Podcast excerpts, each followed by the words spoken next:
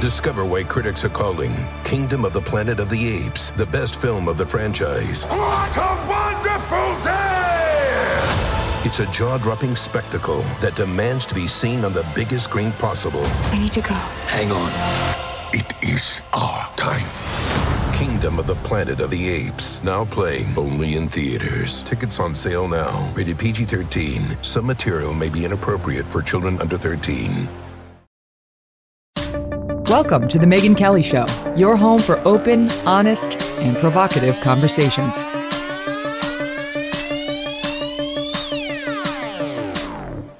Hey everyone, I'm Megyn Kelly. Welcome to The Megyn Kelly Show. We've got a big show on some of the hottest legal cases in the news today. We're going to be taking a look at the historic Supreme Court arguments on abortion rights a little later this show with Lila Rose. I'm so interested in this, and I have strong feelings on how it went yesterday. Um, this is this is truly a, a watershed moment in a, abortion jurisprudence. So we'll get into it. Um, but first, jury selection right now is underway in the trial of a former police officer who says she mistook her gun for a taser when she killed a black man. Uh, we'll get to that, the case of Kim Potter. Also, actor Jussie Smollett is fighting allegations that he staged his own race based attack uh, by two guys who claimed he was in MAGA country in the middle of Chicago a couple of years ago, as one of the brothers accused of helping him takes the stand and puts the lie to Jussie's allegations. Uh, a Jeffrey Epstein accuser in another case detailing horrific abuse, not just by Epstein, but by his girlfriend and helper, Ghislaine Maxwell. And the witness named celebrities that she met throughout her ordeal in the trial as we watch this sort of icy woman sit at defense counsel or defense table uh, and stare down this now 40 something year old. Uh, that case it's an interesting one because her defense lawyer is basically saying they're trying to blame Ghislaine for all the sins of Jeffrey. But so far, these witnesses are saying Ghislaine herself was an abuser. Uh, and then finally, Elizabeth Holmes is on trial, explaining how her multi billion dollar company imploded. Well, it's actually not the final one. We're going to get to Alec Baldwin too, because he broke his silence saying he did not actually pull the trigger when the gun went off in the fatal shooting of a cinematographer. Do we believe him? Uh, we got a lot to get to. We have two of my favorite lawyers from back in the Fox days. Jonna Spilbor is a criminal defense attorney, licensed to practice in New York, California, and D.C., and founding attorney of Jonna Spilbor Law. And Lis Wiehl is a former federal prosecutor and a prolific author. Her latest upcoming book is A Spy in Plain Sight, the inside story of the FBI, and Robert Hanssen, America's most damaging Russian spy. Ooh, that sounds good. Welcome, ladies. Great to have you back. Great to be here with you, Megyn.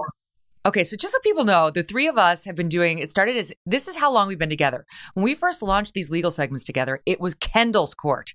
I was still married to Dan. I hadn't even met Doug, and my I hadn't gone back to my maiden name of Kelly. So that's how long. I mean, I think we look pretty good, all things considered. Anyway, a lot, lot of shit's gone down. A lot. a lot. and and it's so great to be back with the original gang. This is yes. so much fun. This is where it all started. And the, and the Kelly's Court, Kendall's, and then Kelly's Court segments got so hot and always popped so much in the ratings that we then went five days a week. I kept it going my entire career. And anyway, it's, it's all thanks to you two. So, perfect panel to have here to kick things off today. All right. So, we're going to kick it off with Kim Potter. And so, our viewers remember this happened not that long after George Floyd was killed, um, a black man in Minnesota by a white cop. And this too happened in Minnesota. So the whole area is already very fraught, as the entire law enforcement community has been since that event. Um, and Kim Potter, for better or for worse, this moment was caught on camera. She was a veteran of the force, I think 26 years. And they pulled over um, this man for, they said he had an air freshener hanging. Okay. Um, and then also expired license plates. That's legit. Um, they pull him over. And our viewers may remember that she she had what you hear her saying as he as he gets back into his car and she would say attempts to flee she yells taser taser taser and then she shoots him not with a taser but with a gun let's play that tape so the audience knows what we're talking about no, you're not doing that? No, you just stop, bro. No, do it. I'll do it.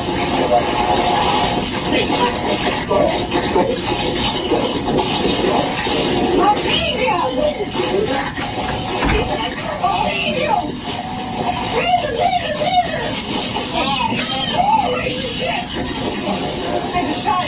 Oh wow. Yes.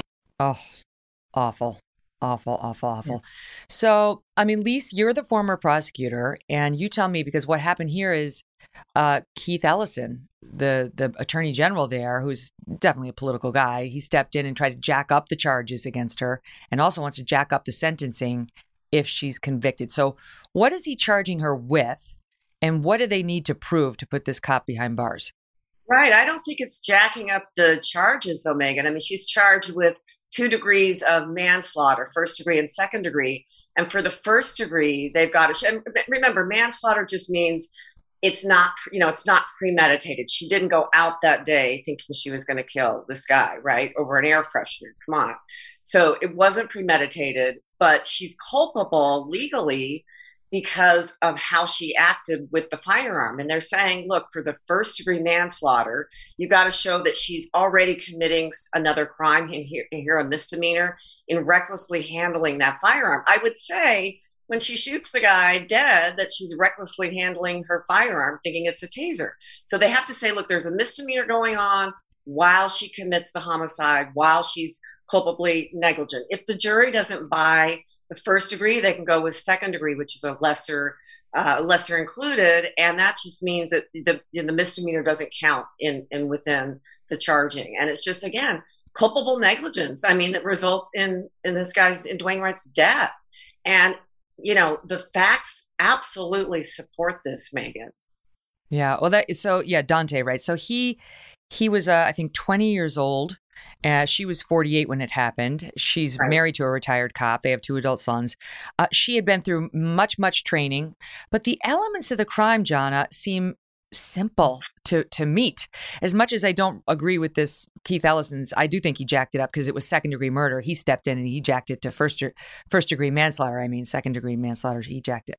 Um, this is how I read the element. It says first degree manslaughter. Prosecutors must prove beyond a reasonable doubt that Potter caused Wright's death. Well, yes, I mean, we know that.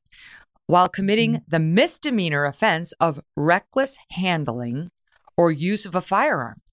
I mean, if that's all they have to mm. prove, really, then, then reckless handling or use of a firearm, she's in trouble. Yeah, except, you know, uh, when I look at this case, when I listen to the video that you just played, when she accidentally, and that's the key word here, shoots Daunte Wright, that is real that is raw. I don't think she's faking it. She's not she wasn't intending to do it and make it look like it was an accident. And the question from the defense standpoint here is when is a tragic accident simply a tragic accident? Now you know cops shoot people for a living. At least they have the license to do so. They often have to make these critical life and death decisions on the fly.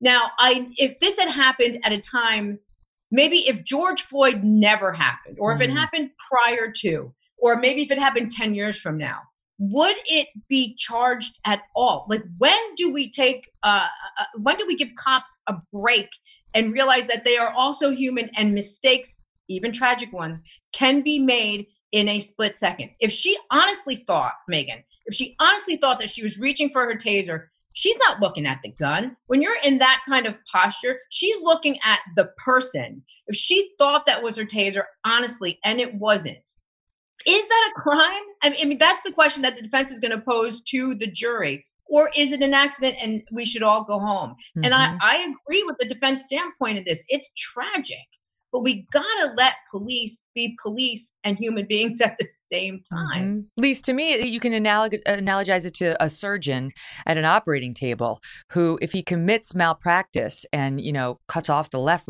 leg instead right. of the right leg, there's no question it's malpractice, and he's going to face a massive civil lawsuit. But we wouldn't mm-hmm. charge him with a crime, saying his his recklessness caused you know a massive injury. That that would be extraordinary. You'd have to prove there was something wrong with him, that he took drugs before he went in there or something in order to elevate that criminally, usually. Well, let's let's look at the facts of this case because mm-hmm. that that will give you everything you need. She had two firearms, right? A taser and a handgun, and they were on uh, both either hip. She so she knows what, where you know one is and one and the other is, and she pulls out the handgun, which doesn't have a safety. It's a completely different color. The taser is yellow and black. I mean, it's you know just an absolutely different animal. The taser has a as a, um, a locking mechanism on it, so she would have to unlock the safety and then point, and then the you know the taser would go off. And she doesn't do any of that. She grabs the handgun instead on, on a different hip. I mean, she had, had mm. training on this just six months prior. She had two trainings on taser. She's 26 years in the police force. And what we didn't hear in that audio that we played is that after she says that, she says, after she says, I shot him, she says, I'm going to prison. I mean, that's consciousness mm. of guilt. She knows what she did was wrong even in that moment. And well, yes, you might say that even if you made a terrible mistake, like, oh shit, you know, like, oh my God. I don't why so what is the theory then, Lis? That is the prosecution gonna argue that she intend intended to kill him? You know, that she no, this no, is all no, a ruse, the taser, taser, taser? That's, no, no, that's the whole point. You no, it's not a ruse. And I agree with John, I agree with you. That is in the moment. Um, that she said that again. She says she's going to prison. But you don't have to prove premeditation. That's the whole point of a manslaughter charge instead instead of a premeditated murder charge. She didn't go out, she didn't set out to kill him even in that second, but she what she did was a mistake that we have to elevate. Otherwise, we're going to have, you know, cops pulling people over for air freshener violations and they get shot. I mean, that can't happen in this country. We I know. we didn't used to treat every mistake as a as a criminal matter. This is definitely a, a post George Floyd situation. This is more than a mistake. I don't know if it is. I mean, I, I think it's obviously a mistake, and I think we watched the mistake unfold before our very eyes.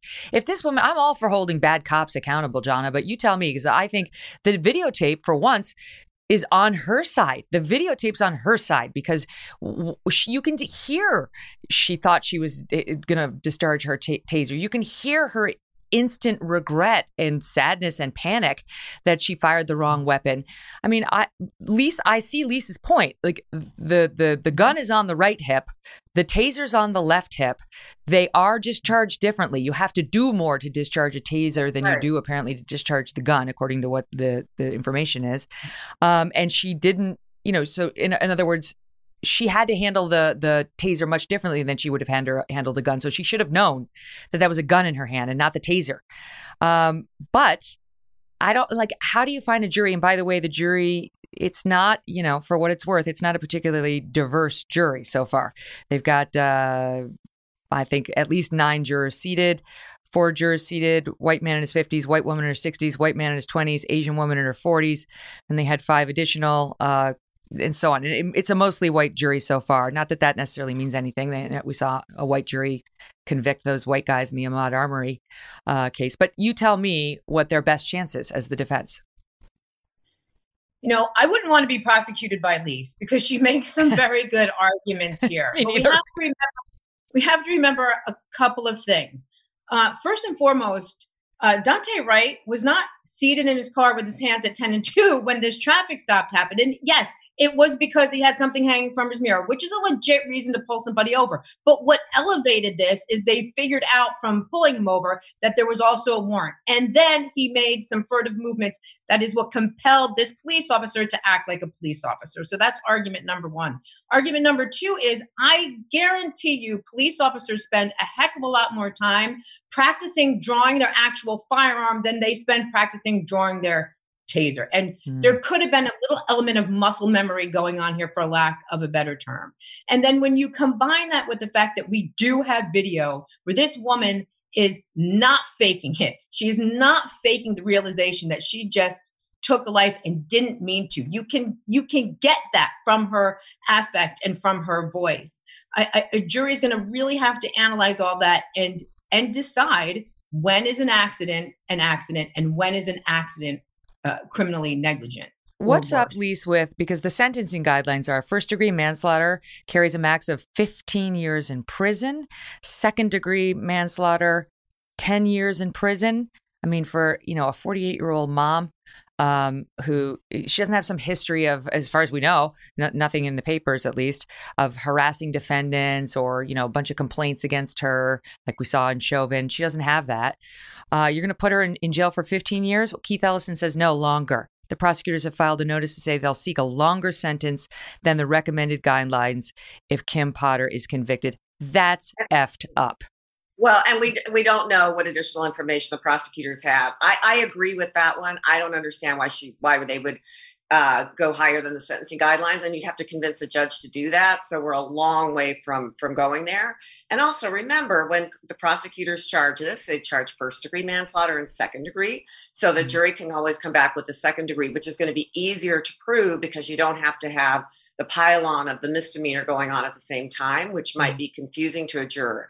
But I can see jurors absolutely saying, look, uh, this was an accident but it was absolutely preventable. This woman had 26 years on the force. She had been tra- trained in tasers multiple times at a time close to in proximity to this incident. She should have known better. We're not charging her. It's so important to remember this is not premeditated murder. She didn't set out to do it, but the culpable negligence, we have to hold cops, doctors, everybody to, to some level of, of negligence. We don't want cops out there who are going to shoot people when they're just pulling them over for a minor traffic infraction. I don't know. I mean, what else could she have done? She did all the training, ah, 26 years on the force. She's not a newbie. I know, but it's like it's, holding her accountable isn't going to make other cops behave differently. You go through the training. Accidents do happen. People screw up. They're still humans, even if they're cops, even if they're surgeons, you know, whatever they are. Um, let me ask you this: This case is going to be a little similar to the Kyle Rittenhouse case, to the Chauvin case, where you're going to have national eyes on it. Hence, why we are covering it. Um, there's already been an attempt to influence, I would say, the judge. The jurors are still being seated, so I'm sure they're next, although they're being kept anonymous. But, you know, they, look what happened in Rittenhouse. We had MSNBC following the jurors home to their houses. Um, protests have taken place at the judge's condo complex. The judge is named Regina Chu, 4th Judici- Judicial District, Hennepin County, been on the uh, on the bench since 2002. Three weeks ago, protesters outside of her home. One person, one protester went all the way to what they believed was her front door. It was live stream, streamed by the activist who did it, Cortez Rice. Uh, went to the door and was excited to say, We got confirmation this is her house. The judge is staying in this nice, predominantly white neighborhood in this nice little white building. We've got some tape of that. Uh, take a listen. I think this is her crib right here. Predominantly white neighborhood. Look at this shit. The judge stay in this nice, predominantly white neighborhood, this nice little white building. Wow. I mean that that's another factor, right? The jurors, the judge, they're going to be under unusual pressures, John, uh, from the public that's very loud on cases like this. And that is so scary because that really divests judges and juries of their responsibility. You can't have them making decisions or rendering verdicts because they don't want their house burned down because they don't want their uh, children run over on the way to school because they don't want to be harassed by the court of public opinion and the public in general based on what they're doing. When they are there they are the ones who will have all the evidence presented before them. They have a civic duty. They have a job to do. And the outside influences and the threats most especially the threats should not be allowed to take place. And that just mm-hmm. it scares the hell out of me yeah, me too. It's so wrong. And these judges, people to misunderstand, they don't walk around with security. Unless you're a Supreme Court justice, you're not walking around with security. You know, you're very vulnerable. We've seen attacks on judges and their families that have proven very deadly. This is so far beyond the pale. Um, okay, let's let's turn the page to Jussie Smollett. Jussie Smollett, who um, the DA in the in the in Chicago, uh, Kim Foxx, a George Soros uh, supported candidate, far left, um, decided to drop the charges on, even though he completely faked his own attack. I mean, that's, I'll just give you my opinion up front. I'm not a, an impartial judge here. Um, he faked his own attack, a race based uh, attack, which turned out to be a total hoax. This is the guy who said he was walking through Chicago at two in the morning to get a Subway sandwich, and somebody in the middle of Chicago, very, very blue city, attacked him and said, This is MAGA country. Put a noose around his neck, threw bleach on him on and on it went. It was in the middle of the polar vortex. Like I've lived in Chicago. Right. Nobody even goes outside at 2 a.m. 2 a.m. in the polar vortex in Chicago. It's, you, you can't. You'll be dead soon because it's so cold. Anywho, uh, he got caught. Kim Foxx dropped the charges because she's a political animal too, and um, then then the state stepped in and appointed a special prosecutor, Dan Webb, who's a big time former federal prosecutor out there. He's like a star. So, Lis, what's what's the theory of his case, and why is why is he only charging Jussie Smollett with um, disorderly conduct. That seems like a weird charge for this. Yeah, I agree. Disorderly conduct and lying to the police. Well, the lying to the police is the is the best charge, um, and they're all misdemeanors. And he probably is not going to face much of any prison time because he's got no criminal history, and you know, so it's it's a low bar. But uh, this case, and the prosecutor said it is was just despicable. I mean, what Jussie Smollett is accused of doing if true, and I believe it is, is absolutely despicable. Mm. I mean, he, if you remember back at the time, the whole country was involved in this case and following this case. And first, and at first, he was believed, right? This has all happened to him, that a horrible note had been sent to him and threatening his life. By the way, he thought, I'm not being paid enough attention to. It was all about getting more money, more fame, I mean, for himself, and to set this thing up. And they've got surveillance, Megyn, of them doing a quote dry run, getting ready for this thing. I mean, you can call the brothers liars all you want, but I think you're going to get them on the stand. They're going to be believable. You got the video to back it up, and you just you just got Jussie Smollett's actions. He shows up Eh, with the noose still around his neck when the cops arrive. Is that isn't staged? Come on i know. he's like oh, i just wanted you to see it. I i know. That's what the, really? the whole thing was about that. If i had a noose around my neck that thing would be off you know? Yeah I mean, here's the on, video Johnny, of them showing up. Yeah, so Johnny, when i told nothing. um Jonna, when I told Abby, you know, my assistant, about the um, the dry run that was on video of Jussie going by, she said, "Oh my God, secondhand embarrassment. I'm, I have secondhand embarrassment. It is. It's humiliating because he's still his defense is still no. It was legit. I did not don't believe those two brothers. I didn't pay them anything to attack me. I didn't do a dry run. I didn't do it. I was legitimately the victim of a race attack. Yeah. He's got no choice, Megyn. He's he has doubled and tripled down.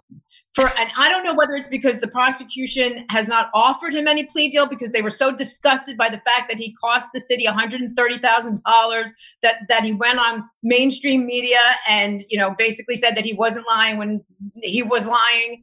So his hope, I think his defense is basically let's hope that there is one bleeding heart liberal on that jury who is not going to follow the law, who's not going to, who doesn't care that he faked his own uh, crime, and is just going to sit there and hold out, you know, hands across their chest until this ends up in some sort of mistrial. If not, Jonna, so Johnny, you're calling for jury nullification where the Mhm. jurors, at least one juror just says, I've seen all the evidence and I just choose not to believe it because I'm such a fan of Jussie Smollett. yeah, where's my Jonna, audit? you wouldn't take this case. But let's not forget, this doesn't fall along clear racial lines here because the the black police chief. I mean, I'll, I'll never forget how mad he was when he found out he was like, as a black man, this is disgusting. This undermines legitimate claims of you know race based violence. Um, he wanted to throw the book at Jussie Smollett, and he wasn't the only one. That's why Kim Foxx uh, was overruled. They brought in the special prosecutor. Um, so this isn't just about like. And by the way, the two guys who he hired to hurt him are black. I mean, what a weird shitty scheme. Like, if you want to complain that you were the victim of a white supremacy MAGA based attack, why would you hire two black guys to attack a- another black guy and do, and get your dry run on camera? He's a terrible criminal. Yeah, Um, what he, says when he when he's asked to identify, he says, "Oh, I think one of the guys is, looks white." I mean, look white. Come on. Why I don't you mean, just hire two white guys? Commit.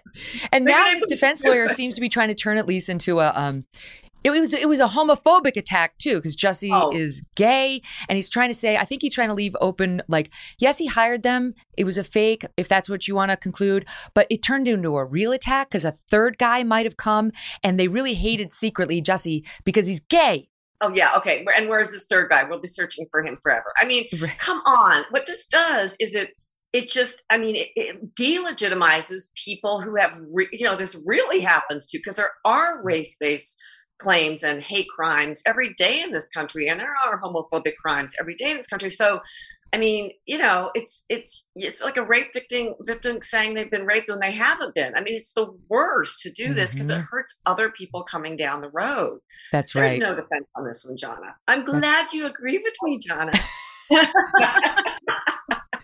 she's like Yeah, go for the nullification well, this is the same, of course. This is the same story in which, like Kamala Harris and virtually every media personality, I remember watching them do it. They're like, "This is disgusting. This is horrible," and it's like, can you just slow your roll because we don't know what's what, and it smelled right from the start. right? It smelled right from the start. It was like, mm, I don't think so. But every was so desperate to prove their woke bona fides that they were like, oh, my heart, poor Jussie. Like, you just wait. Maybe poor Jussie, maybe not. And as it turns out, Jussie did more to hurt the legitimate claims of actual victims in race based attacks than anybody else has in a long, long time. All right, so much more with the ladies. I'm so enjoying this. We're going to get the latest on Alec Baldwin on the Ghislaine Maxwell trial. That's right after this quick break. Stay with us. Discover why critics are calling Kingdom of the Planet of the Apes the best film of the franchise. What a wonderful day! It's a jaw dropping spectacle that demands to be seen on the biggest screen possible. I need to go. Hang on. It is our time.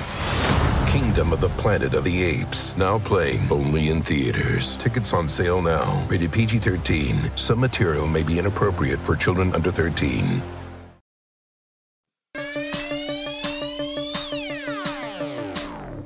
All right, so let's talk about Ghislaine Maxwell, Jeffrey Epstein's like lover, sort of life partner, and co-conspirator and potential abuser, um, depending on who you ask. So she's on trial right now for crimes related to his several decade long sex abuse scandal. And the main defense of her, the lawyer of the defense is you can't blame her for what Jeffrey did. Everyone's frustrated Je- Jeffrey is no longer here but you can't work out that frustration by blaming her.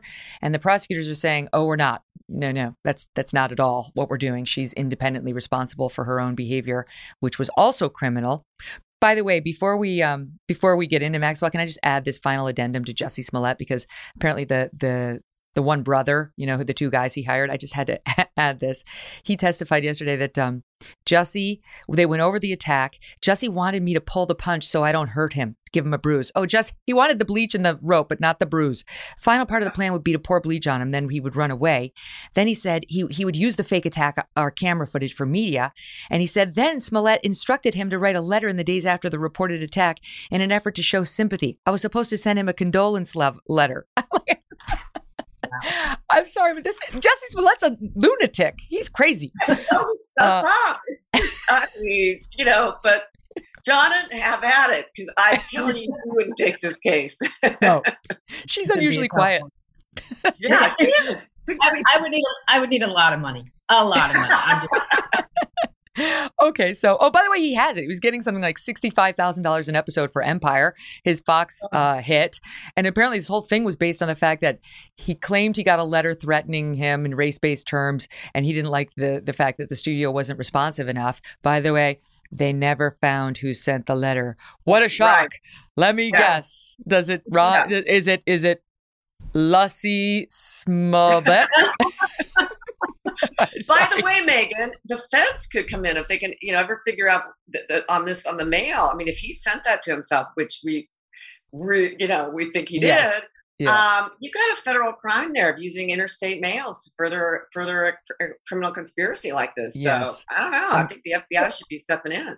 I'm sure should Dan we Webb has got him. over-under on, on whether he's going actually going to do jail time because this jury might be mad that they have to sit through a trial when they come to a very quick guilty verdict. Since you know everybody, the, the public loves a good apology, and if he had come out and said, "Listen, I instead of doing this, I should have just hired a better agent or a better lawyer to get me a better deal on Empire," Yes. and apologize, we probably wouldn't be in this trial right now. He might so see true. the inside of a jail cell. That's my It's prediction. so true.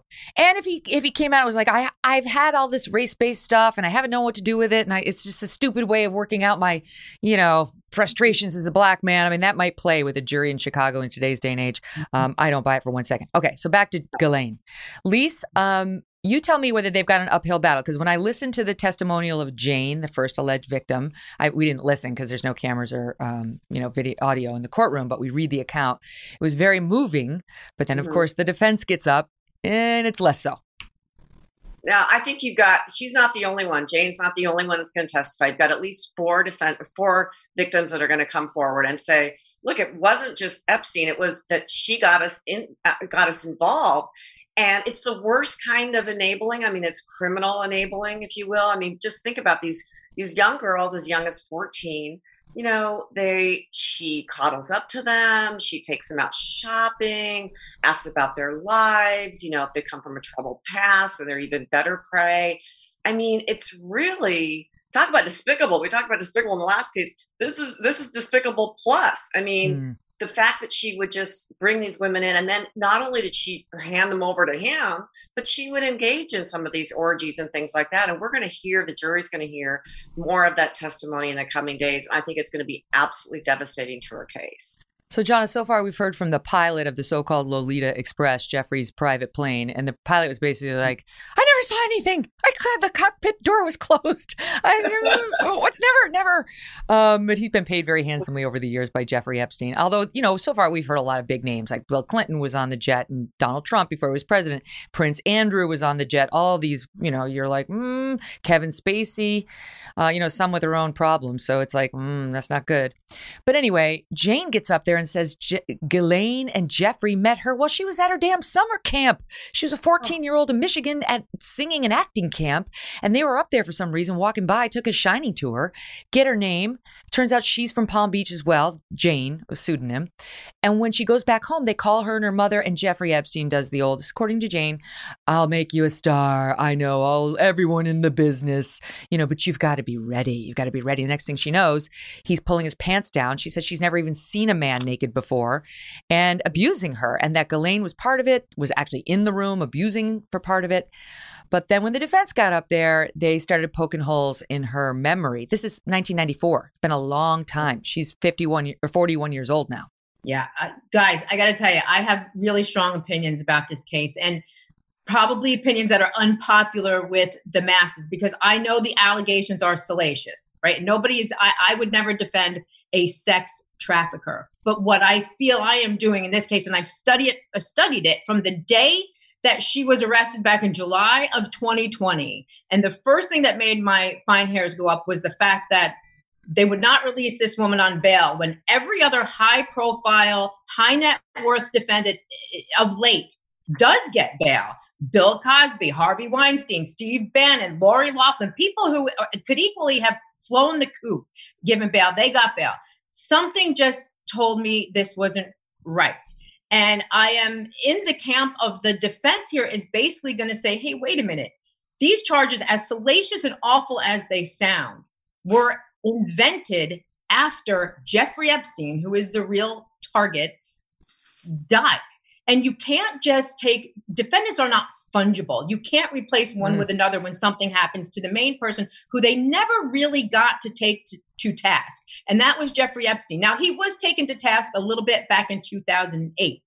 Why Very weren't any of these charges uh, brought up back then? Why weren't they brought up in the 90s? Why weren't they brought up in the early 2000s? When he was Jeffrey connected. Epstein, he was connected. He exactly. he was on the plane. He was good friends with Prince Andrew. He went to Prince Andrew's Princess Beatrice is his daughter. He went to her 18th birthday. I don't. I read. I don't know if it's true, but the Queen was there. This is Jeffrey Epstein. You know, he's hanging out with guys from MIT. He was hanging out with Bill Clinton, former presidents. Like people they, they, he was connected. That's why he got a slap on the wrist back That's in 2008. And, and and just to answer Jonna's point, she has a French and American passport, both passports. So she's a flight risk, and that's why she didn't get bail. Nothing more than that. And all those up, thirty million dollars and her passports, and she still got denied six times. And six and times. Epstein, Epstein, when he was charged his last time before he died, uh, was charged with co-conspirators, unnamed. These, this is she's one of the co-conspirators. So they had this in mind. The prosecution had this in mind way before uh, Epstein's untimely death. I mean, it's mm. not like it's not that she's a scapegoat. She was absolutely involved. It reminds me of remember Allison Mack in the Keith Raniere mm. trial, mm-hmm. the NXIVM trial a couple of years oh, yeah. ago in New York. She was the actress. And Allison Mack, you know, I think she was she on Smallville or something like that. But anyway, mm-hmm. she was convicted. I think she got three years for her aid with Keith Raniere in exactly doing the same kind of thing that's going on here. She was grooming these women. Look, if Jeffrey Epstein, with all his connections, whatever, comes up to you and you're 14 years old, you know, you may run away. If she comes up to you and she's nice and sweet and speaks French whatever. I mean, I'm making this up, but no, but you know, it's true. And she was an, an internationally connected person. Her dad, you know, he apparently he died on some yacht. He was like allegedly a spy. Some people believe she may have been some sort of a spy. I mean, the whole thing's full of intrigue. But but when I looked at the cross examination yesterday of Jane, who's you know direct direct testimony was very compelling. The defense was pointing out Jane is now a professional actress. Jane acts on a soap opera. And they were basically saying, You've had a long career in acting, haven't you? The defense attorney, Laura Menninger. Um, there's no melodramatic role you haven't played, is there? Can you cry on command? Jane said, That's not really how it works. Melissa Francis, my pal who used to star on Little House on the Prairie, would disagree. She's very proud of her ability to produce the waterworks on demand. her, her, kids will fake cry to her, and she'd be like, "Oh, please! if I don't see a tear, I'm not listening." Um, then the defense got up there and pointed out, and this has been the case with a lot of the Epstein accusers, um, who have accused, you know, a slew of men, not just Epstein. Um, she apparently told law enforcement agents she wasn't sure if, if Ghislaine Maxwell ever actually touched her. She didn't remember Ghislaine Maxwell ever being present for any sexual activity between her and Epstein. She repeatedly said, Jane did, that she she didn't recall if she had actually said that to investigators. But this is what the defense is going to do over and over because none of these victims is, quote, a perfect victim. And they have a lot of conflicting prior testimony. And you know, the, this case and similar cases often come down to one thing and that is the credibility of the accusers. And why is that? Because a lot of these crimes, obviously, they don't happen in front of people, right? So it, it lends itself to that. So it's very important and actually probably a difficult the most difficult part of a defense attorney's job because nobody wants to attack somebody who claims to be a victim but on the other hand if they are truly not victims i'm saying if what if you guys take Ghislaine Maxwell take Jeffrey take the big names out of it for for a second what if and what stops people in the accuser's positions from inventing facts for some other gain? I'm not saying mm-hmm. it's happening here. I'm saying it's possible. And but there is a pot overall, of money, Jonna. There is a pot of money. There's a, ton, there's a ton of money, right? And that's that was my next point. When you are incentivized by millions and millions of dollars, and all of these accusers put their hand out and they got between one and five million dollars from the Jeffrey Epstein fund, which eventually ran out of money because 135 people, 135 people made claims to that fund. They paid out over 125 million dollars. I would love to know what the criteria was for that, but that's an aside. When you have that kind of incentive, you can adopt and really believe what your story becomes. And that's dangerous, not just in the Ghislaine Maxwell case. It's dangerous in any case where anybody points a finger and says, This happened to me under the cover of darkness with nobody else in the room, but it's a crime and I want my pound of flesh. Mm. That's what scares me. And, you could, and I get that, Jonna. And maybe you could say that for one victim. And but you stack all these victims up, plus you have all the public knowledge about her being together with Epstein for all these years, as being his girlfriend, lover, whatever. I mean, you've got all of that, and I'm sure the prosecution is going to show it. So it's the accusers, multiple accusers. And yeah, okay, so their memory might be a little bit flawed on some things, but that actually can work the other way and help the prosecution because we know when people are lying, straight out lying, they they have a story. It's it's embellished. You wrote a book about it. You know how to tell a liar. You mm-hmm. wrote a book about lying. A very good about not telling lies, right? And about how to detect when people are lying and it's you know so detailed so it's actually more realistic that because some of these crimes happened so long ago that the memory is you know fuzzier on this point or another another point or not so sure that actually adheres to the benefit of yeah but the these are big ones. This isn't like oh you said she was wearing a red dress and now today you say it was yellow. This is you told investigators at a point in time much closer to the alleged incident that Ghislaine Maxwell never touched you and that you didn't remember Ghislaine Maxwell ever being present for any sexual activity between you and Epstein that you know and her only response is I don't recall whether I said that to the investigator. And that's not compelling for her. Um, now, I don't, you know, I don't know. Maybe it's one of the frustrations of covering this is we can't see her. You know, it's not like Kyle Rittenhouse. We assessing the credibility of the witness, especially on a cross like this, it does require your eyes and ears. That's how you kind of determine credibility, right? Like you get a gut feeling, body language, and so on. So we're all kind of fighting with a hand tied behind our back and trying to assess how this will go. But it's fascinating. We'll continue to follow it. All right, we got a couple more um, we're going to get to right after this, including Alec Baldwin in tears with George Stephanopoulos. Do we buy that? Um, and then there's an update in Kyle Rittenhouse, too, as they're trying to kick him off of this online campus. It's it's not even a real campus. They want to kick them off of the online campus. Uh, so we'll take that up in one second after this quick break. Don't forget, folks, you can find the Megyn Kelly Show live on SiriusXM Triumph Channel 111 every weekday at noon East, and the full video show and clips when you subscribe to my YouTube channel, youtube.com slash Megyn Kelly. Or if you prefer an audio podcast, simply subscribe and download on Apple, Spotify, Pandora, Stitcher, or wherever you get your podcasts. And do it now because we're going to have more on Jeffrey Epstein coming soon. Discover why critics are calling Kingdom of the Planet of the Apes the best film of the franchise. What a wonderful day! It's a jaw dropping spectacle that demands to be seen on the biggest screen possible. I need to go. Hang on. It is our time.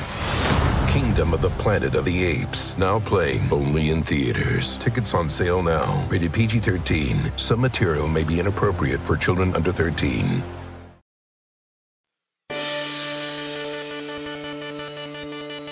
All right, so we're going to kick it off with Alec Baldwin and this shooting on the set of his film, which resulted in the death of the cinematographer. Alec has chosen to give, um, uh, you tell me whether it's a dramatic performance or real, an interview to George Stephanopoulos. ABC is making the most of it. It's going to air tonight, but they've re- released this advanced clip uh, of Alec claiming he did not, did not point the gun um, at Halyna, the the cinematographer whose life uh, he took, he says completely inadvertently. Take a listen. wasn't in the script for the trigger to be pulled. Well, the trigger wasn't pulled. I didn't pull the trigger. So you never pulled the trigger. No, no, no, no, no. I, I would never point a gun at anyone and pull a trigger at them. Never. What did you think happened? How did a real bullet get on that set? I have no idea. Someone put a live bullet in a gun, a bullet that wasn't even supposed to be on the property. Okay. Well, there's other uh, like a promo of showing him sobbing. Um, so in any event, uh, maybe I need to correct myself. Not that he didn't point the gun, but that he didn't pull the trigger, because you can hear him there saying, "I would never do such a thing." The latest in this case, before I get to the Baldwin interview, the latest in this case is interesting to me. Okay, because everybody's been pointing the finger at the armorer, which is a term I'd never heard before this case. It's the person responsible for the guns on a movie set and and potentially the ammo. And she's a young woman. She's 24 years old. And to me, it's very interesting because, you know, all these very powerful, very well connected people, Alec Baldwin and others, are like, it was her, her, her, her, her. And maybe it was her. Time will tell. But this is a young woman of no means. She's obviously doesn't have any money. You can, they, they have shots of her house and so on. She's not well connected. Um, or repre- well represented, so far as I can tell. I mean, I, she's got a lawyer, but I'm just saying she doesn't have unlimited funds. And I just wonder, my spidey senses are up right? Because she's an easy person to dump it on. Maybe, maybe because she did it. We'll see. Um, no, no one's really claiming there was intent here, but uh, somebody screwed up and, and massively. But the latest is that there was actually a different guy, a guy named Seth Kenney, who apparently told detectives that he was hired to supply Rust with the guns, the dummy rounds, and the blanks, and that he was the one responsible for the ammo that was on that set and she she would oversee it ultimately with the guns and load it and all that but like he was the guy. And so the big question in this case is who put live bullets into a box that w- was apparently labeled dummy rounds? That's what she was supposed to put in there. D- dummy rounds don't even go off like a blank does. They don't even make smoke. They're just for show. They're just like a model of a bullet. But real bull- bullets got in there. That's how this happened. And the, the big question in the case is who put live rounds in that box. So I'll give it to you, Lis, on how the, the sheriff's office and the prosecutors out there in Albuquerque are ever going to figure that out to make a case. It's, it's, yeah, it's going to be tough because you have two different accounts, and and I agree with you about this young woman. Uh, it sounds like I don't know if she's being a scapegoat, but being scapegoated, but we don't know what involvement she had. But you've got two different accounts of at least two different accounts of how that bullet got there And so they've got to ferret that out. And I that's going to be tough. You know, they're going to be having to talk to talk to both of the people that have claimed different you know, different accounts of what happened and they've got to get to the bottom of that they're also i'm sure looking at baldwin and that's why he got out in front of this and yes. you know doing the interview it's purely to make sure that he's out he's getting his story out there right and he's crying those crocodile tears crocodile tears and i i believe part of it maybe you know that he didn't know that the that the the firearm was actually loaded with a real bullet but when he says, I didn't pull the trigger, I, I yeah. that's where I'm sort of what I have to suspend belief here at this point. I mean, that's maybe going too far um, in the account. I mean, right up to then, I was with him, and then I'm like, wait a second, dude. I mean, how did he? The woman's dead. She got shot, so somebody pulled that trigger. I agree. And no one's been looking at him saying, you intentionally murdered her. I mean, no, no one's no, no. saying that. We all understand yeah. that this was a terrible accident, you know, again, but we have to figure out for, you know, who is responsible and what level was the culpability, right? Because as we talked about earlier, it can be pure accident where nobody's held responsible criminally, or it can be recklessness where somebody is.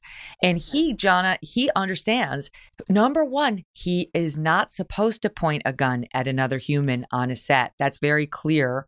Uh, according to the rules on a movie set, and lots of people have said that you you don't point a gun at a person. Period. Just because you just never know. Still a gun, and right. so he's not he's not denying that, and I don't think he can, given the eyewitnesses. He's denying that he pulled the trigger, which I don't know. I don't think it passes the smell test. Obviously, the trigger went off. So, how? It was all some massive accident, not his fault, not no part of it. Yeah, guns guns don't shoot themselves. And early on, I had a problem with the term prop gun on this case. When it first happened, oh, a prop gun. A prop, it wasn't a prop gun. It was a real gun with prop ammo, or what was supposed to be prop ammo. But here's what's happening. This is my take on what, what he's doing now. He sat in his lawyer's office undoubtedly because even though he's probably safe from criminal responsibility, there's still the civil li- liability that uh, there's going to be checks written. It's not a matter mm-hmm. of, of, if, it's a matter of how much. Mm-hmm. And he probably sat in his lawyer's office and his lawyer said, Okay, Alec, now it's possible you you didn't really have your finger on that trigger, did you? When you were on mm-hmm. that set, right? And now he's taking a cue from that and he's coming out with this story, which he is so detracting from his own credibility. It's not even funny. What he should be doing, instead of saying, I, I don't know how the gun went off, just shut up. Yeah. Just shut up, yeah. Alec, and, and let the sheriff do what they're going to do. You lay back. You're going to have to write a check. Your production company's going to write a check. That's what you have insurance for. Shut up. Right. right. And now he's on tape on this, right? So if it ever gets, you know, again, eyewitnesses, as we talk about it, are saying, well, no, actually, you did point the gun and you did pull the trigger. Uh, we saw it, we heard it, all of that. I mm-hmm. mean, he's just made it worse. So he's made it worse for the defense lawyer, John. I don't you think? And because sometimes you can't control your client, uh, but I guess you know you get to bill a lot more. but he's used to being the star in command and used to being able to fool everyone into thinking he is whatever role he's playing, right? Like he is a great actor. I mean, no one's going to take that away from him.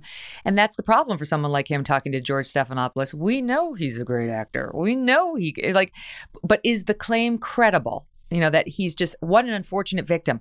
He unlike most actors there's been reports this week about the other stars coming out and saying i never took a gun on set without checking myself to see whether there were bullets you know in the like live bullets in the chamber. Now i don't know whether you've been, been able to see that here but you know if the armorer couldn't tell the difference between the dummy rounds and the live rounds. I doubt Alec Baldwin could have. But anyway, he didn't check personally. He was told it was a cold gun in his defense. But are we supposed to believe that he was this unfortunate victim who got handed a hot gun, meaning live rounds in it, when in fact it was a cold, uh, and then they said it was a cold gun, and that he broke a rule saying don't point it at somebody, and then so bizarrely, so, the gun then went off. This gun had a mind of its own. It, it was making independent decisions. No, exactly. You got to, you know, I do feel a little bit for Alec because of this one thing. I, I, I don't think he's criminally responsible, but guys, he killed somebody, right? He will live with that for the rest of his life. His actions caused the death of Halyna Hutchins. And that is so tragic and so unfortunate.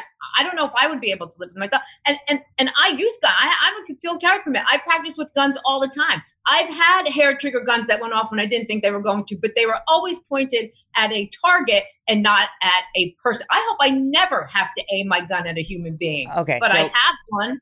So, Almost- you know, I feel bad that he took a life. You live with that forever. It's a terrible thing. I can imagine. Almost out of time. We only have a minute left, so I'm going to squeeze in uh, Rittenhouse. We'll save Holmes for another time. Uh, Rittenhouse now, there's protests. They had a protest trying to kick, quote, Killer Kyle off our campus at Arizona State University, a place he's attending online. He's not even going. And he already said he's not going to go this semester, and but he does plan to re enroll. So you tell me whether these people are off their rockers, calling him a killer, a mass murderer. You've even had professors at other universities saying, yes, he should never be allowed because he's a mass murderer. Jana?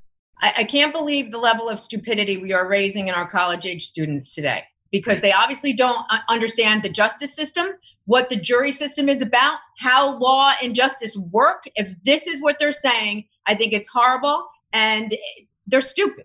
Simple. They What do should focus really more on their own studies and not on his. Go ahead, Lisa. Give me the last word. Yeah, I mean, I, I think that's over the line. Um, you know, he was acquitted. He's found to be not guilty in the eyes of the law. The only thing I would say is if he does come back to campus and he's sitting in a small seminar with you know ten other ten other students, if I were a mom of one of those other students, I'd be like, yeah, I don't know. I'm kind of nervous. Oh, man, I wouldn't. seminar. No, I disagree. He's fine. Like this is he's not some career criminal. You guys, such a pleasure to be back together. Thank you for being here. Up next, we're going to break down the latest Supreme Court case, how it went yesterday on abortion. Is Roe going away? Lila Rose is here. Discover why critics are calling Kingdom of the Planet of the Apes the best film of the franchise. What a wonderful day! It's a jaw dropping spectacle that demands to be seen on the biggest screen possible. We need to go. Hang on.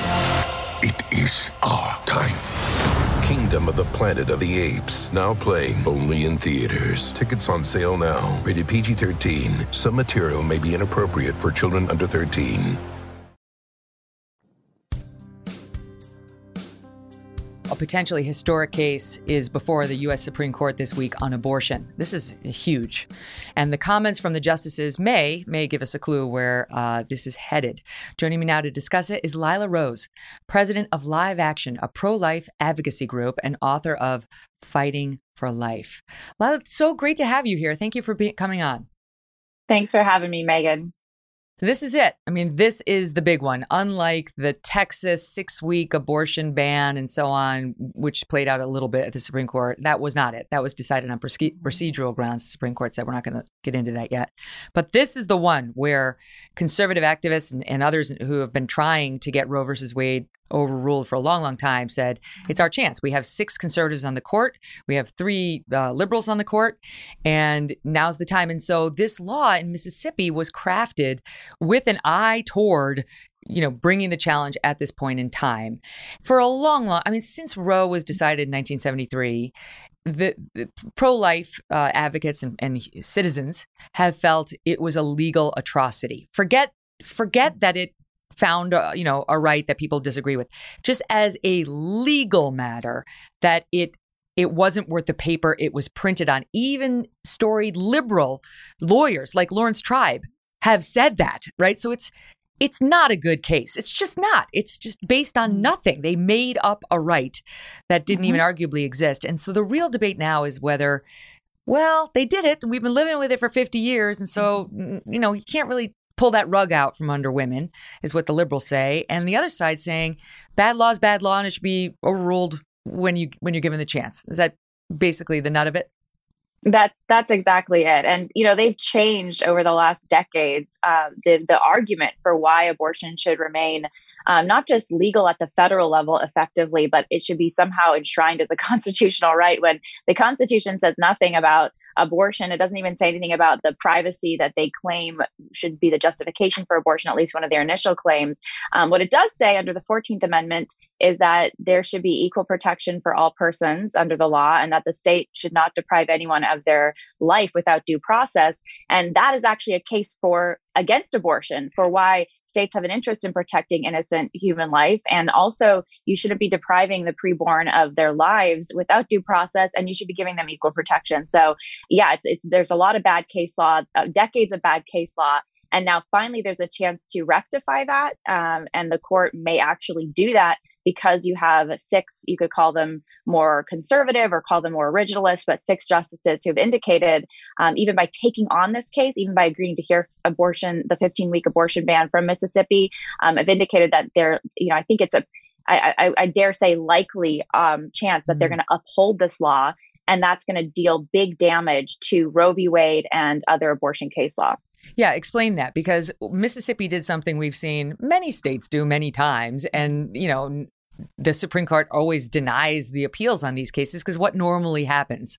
Normally, what happens is these laws get struck down. So basically, any any law at the state level that tries to ban abortions on babies before around 21 weeks, which is this moving line of viability. So v. Planned Parenthood was this 92 1992 case that basically said it was a, another kind of explainer of Roe and trying to create more justification after Roe was so tenuous in how it even argued for abortion. But v. Planned Parenthood basically says that if you're a state, you have an interest in protecting fetal life before viability um, or after viability because the baby is old enough. So all of a sudden the baby has enough, you know, there's enough reason to protect that baby. But before this arbitrary line of when the baby can survive outside the womb, then the state can't ban abortions. And so what has happened over the last two decades, and particularly in the last two to three years, there's been this wave of pro-life legislation um, tr- attempting to protect children before this, you know, arbitrary line of viability. If you're a if you're a baby at 21 weeks deserving of legal protection, why not 20 weeks? Why not 19 weeks? Why not 18 weeks? Really, there's no reason why the baby shouldn't deserve protection and not be killed um, at an earlier age. So Mississippi does 15 weeks. Um, one of the reasons I think they chose that is because most Western countries, most of our allies, um, most of Europe bans abortion after the first trimester. So they're mm-hmm. kind of um, using that very rough trimester framework to say, okay, let's try banning at 15 weeks. So after that, right after the first trimester. And this is, of course, challenged. Um, but this time, the Supreme Court agrees to hear the case. And this time, you've got six justices potentially on the Supreme Court who might uphold this law when in past courts, of course, we've had um, not enough votes to uphold a pro life law. So that's yeah. why this is a huge deal. And many people are saying this may be the end of Roe v. Wade. At minimum, the end of Roe v. Wade and its power to not to prohibit states from doing basic legal protections. I mean, mm-hmm. you can argue a states' rights argument for why states should have, you know, their people, their democratically elected leaders should be able to um, pass pro-life protections. But you know, my argument here is, and I think that the ultimate pro-life argument is nobody has the right, whether you're a democratically elected um, legislature or you're the Supreme Court, you know, of the United States, nobody has the right to say that because you are pre-viability as a human being because you're only you know six weeks old with a beating heart you know the very early beginning of human life you don't have legal protection i mean we don't have the right to draw arbitrary lines in the sand and say you're human now worthy of life and now just days earlier you're not a human that's mm-hmm. illogical it's immoral it's unjust and that's the ultimate pro-life case to say if you're human you have human rights human rights are so universal if you're human, you have human me, rights. Um, of Justice Kavanaugh's comment yesterday on the bench because he was getting to that. You know, the the fact that if you have a mother that wants to abort her baby, there is an mm-hmm. inherent conflict in the rights of the woman and the baby. I mean, it's so uncomfortable to even think about, really.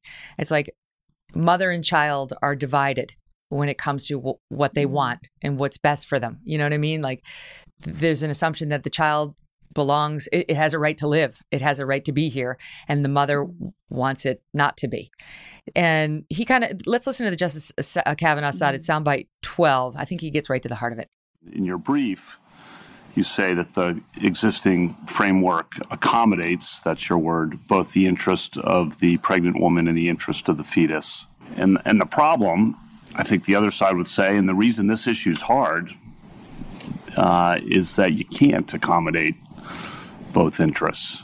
Um, you have to pick. That's the fundamental problem. And one interest has to prevail over the other uh, at any given point in time. When you have those two interests at stake, and both are important, as you acknowledge, why should this court be the arbiter rather than uh, Congress, the state legislatures, state Supreme Courts, the people? Mm.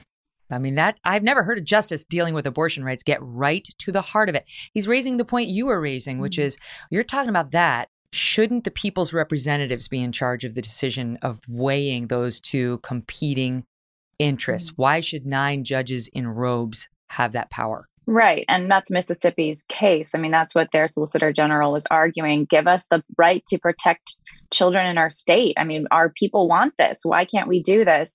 Uh, but, you know, it's interesting. Justice Kavanaugh's comment about, um, you know, these rights are in conflict and someone's rights are going to have to prevail. And why does the he's basically saying why is it after viability all of a sudden the child gets to live and their rights prevail but before viability they don't? I mean it's, again it's going to the arbitrary sta- standard which was drawn in Casey v. Planned Parenthood. And i would say listen I, I i disagree as a woman and a mother myself. This framework of saying that a woman's interest is to have an abortion and I think that's one of the greatest lies that we have just eh, bought as a society, um, even to the degree where the pro abortion attorneys yesterday were arguing that we need abortion as backup contraception. I mean, they said that straight up. They said that women, 10% of women um, who are 10% of contraception fails, they even admitted that. And so we need abortion as backup contraception. And so this framework that we're operating in now legally which says that you know the child has as an interest a, a, right to live but this woman has the the right to kill the child because they're dependent on her. Um, i don't think that's actually in a woman's interest. So i would go a step further and say um, it's not in our interest as women to accept the paradigm that we need abortion to be empowered. And if we develop design our society where we need this this this you know this trap door of abortion to get out of tough situations or we basically live a sexual ethic or lack a sexual ethic. And so uh, we put sexual pleasure on this on this pedestal and say we have a right to sexual pleasure without consequences. Therefore we need abortion as backup birth control. Um, i don't think that's a healthy society. So I think there are actually bigger ramifications for this whole legal discussion, uh, bigger questions we need to be asking ourselves, both as a society and for our public policy. I mean, that's a moral question, but it fits in because the, they necessarily are dealing to some extent with morality inside that courtroom. The other side, of course, says that women need to be able to make their own choices about how their life is going to go. And if they become pregnant, you know, by accident, unintentionally, that they should have the right to not be forced to carry a child to term, to raise a child. And I thought that it was like the big question was, as I understood it yesterday, uh, Thomas, Alito, and Gorsuch seemed very much in the camp of Roe is going away. That's the big ruling because they could rule Roe versus Wade is no longer good law. We are no longer recognizing a fundamental right to abortion. They could rule we're not doing that. We're not reversing Roe, but we're going to say this 15 week ban is fine, even though it's pre viability, which would open the door for all states to move the line much earlier in a woman's pregnancy, or they could uphold the Mississippi law. I agree. They're not going to uphold the Mississippi law. They wouldn't have taken the case. The, the, lower court struck down the law. If they agreed with that, they wouldn't have taken the case. So it's going to be mm-hmm. one or two. Um, and I, I thought it was interesting in, in sort of getting to, well, which camp are the other conservatives in, right? What, where's Kavanaugh going to land? Where's Amy Coney Barrett going to land? John Roberts seems to be in the middle camp, of course, always, right, of the 15 weeks. But Coney Barrett mm-hmm. um, and uh, uh, Kavanaugh, you know, we don't know. Coney Barrett was focused on the argument by the mm-hmm. pro choicers that you can't impose this burden on a woman. Okay, so speaking to the mm-hmm. argument I was just making on the other side's behalf. Um, you know, it's too much of a burden to to make a woman do this, right? She they have rights too. And Coney Barrett looked at society, which you're allowed to do, and said basically things have changed a lot since 1992, since 1973, when it comes to a woman's options. Uh, listen to this. This is uh, soundbite 11.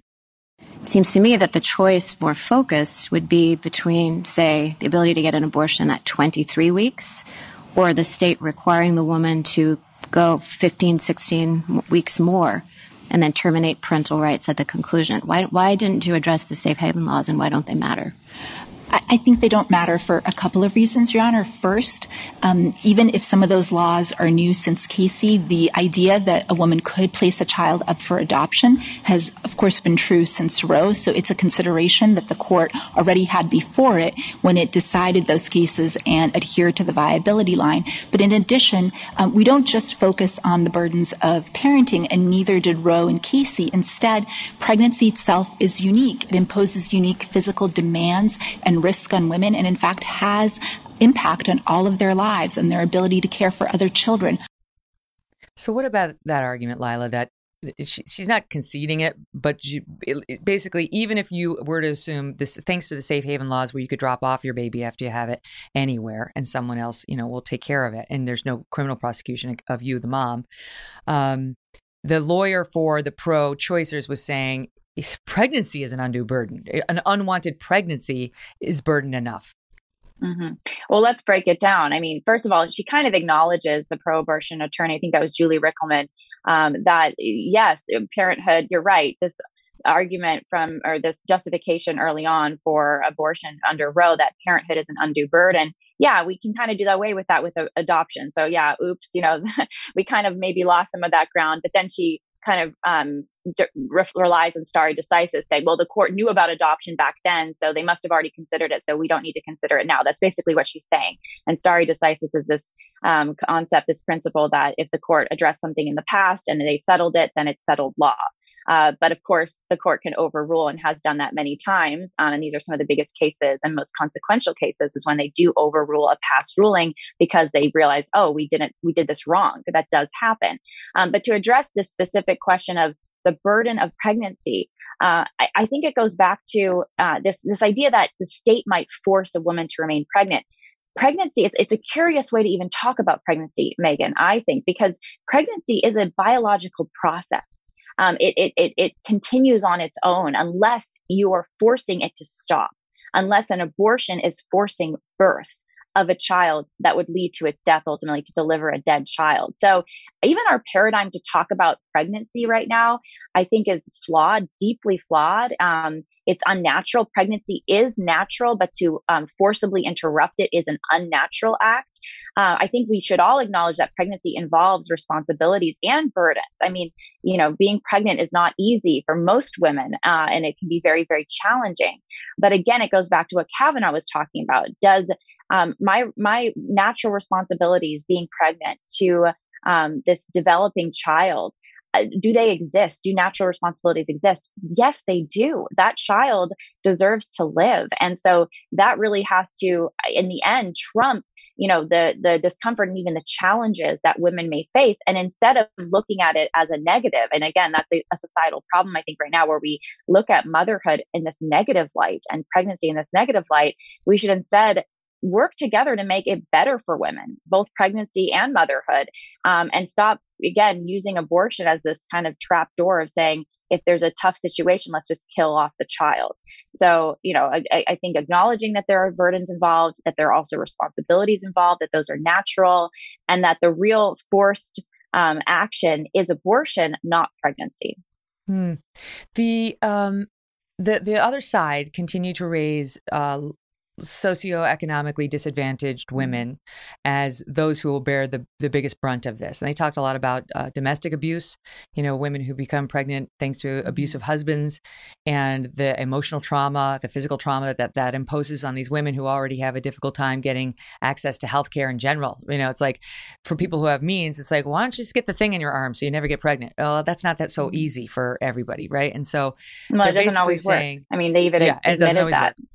So yeah. they're basically saying, you know, the people who are going to bear the brunt of this are not, you know, the Megyn Kellys or the Lila Roses of the world. Not that we would mm-hmm. do this, but uh, it's sort of people who have no means and no no real ability to come into this court and represent themselves and fight. What do you make of that? Well, listen, I think this um, idea that if you're poor or if you're a minority or if you're young, then the obvious thing for you to do is to have an abortion. You know, you need an abortion. Let's make sure you get one. Um, I think that's terribly wrong and offensive. Uh, why is it that if you're poor, an abortion is somehow going to advance you in life and make you better? No, if you're if you get an abortion and you're poor, you're still poor afterwards. and now you're the mother of a dead child you know now there's a, a dead family member in your history and there's a lot of um, post-abortion trauma we could talk about that um, that was not acknowledged whatsoever yesterday i mean that's a whole flip side of this is that there's Mhm. real traumas associated with abortion um, some studies say that 100% more likely the year after having an abortion to commit suicide um, the depression, the anxiety, the substance abuse that's in, uh, added on to um, the the emotional pain of having an abortion. So there's that.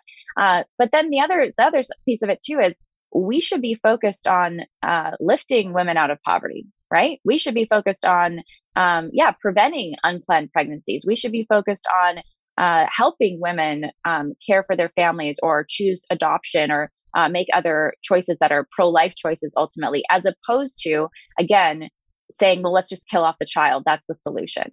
And th- that's the big the big flaw in all of this that they're assuming abortion is killing your child is a path to em- empowerment when it actually leaves the woman in the same state as she was before but now she's the mother of a child who's dead and she has the traumas associated with that and she you know we haven't done the work to actually authentically advance her Hmm.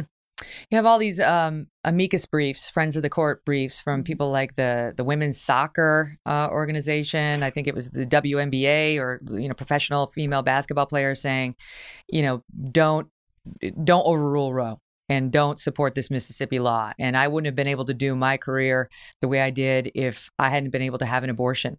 And they the other side really frames it in terms of like a woman's liberty over her own body, the right to choose what's going to happen with her own mm-hmm. body. And I understand that, you know, I've I've heard the conservative side argue many times you you made a choice to have sex, you know, assuming you weren't raped or the victim of sexual assault. You made a choice to have unprotected sex, and everybody knows what the potential consequences of doing that are. Um, but the courts have recognized that you get to keep making choices after that choice, you know, and they've basically recognized a sliding scale. I mean, there's nobody who says it's okay to kill a two year old. You know what I mean? Like, you can't do that. You can't, notwithstanding what Ralph Northam, uh, outgoing governor of Virginia, says, kill a baby on the table after it's been delivered, because the mom has second uh, thoughts. In in most states, you can't kill a baby in the third trimester unless there's a very very severe medical justification to save the mother's life. Um, although in the bluer the bluer the state, the longer it's possible to get an abortion. So we're really kind of arguing over well, where does the second choice? You know, like is there ever a second choice, and where at what point do we do we cut it off? Yeah, and and Megyn, the reality is, um, I would argue, I would, I would, I would, um, I would dare to guess that most of those athletes haven't really thought very seriously about where they would draw that line personally because they don't know. Um, you know, some of them might just say, "Oh yeah, till birth, I can abort for any reason; it's my choice."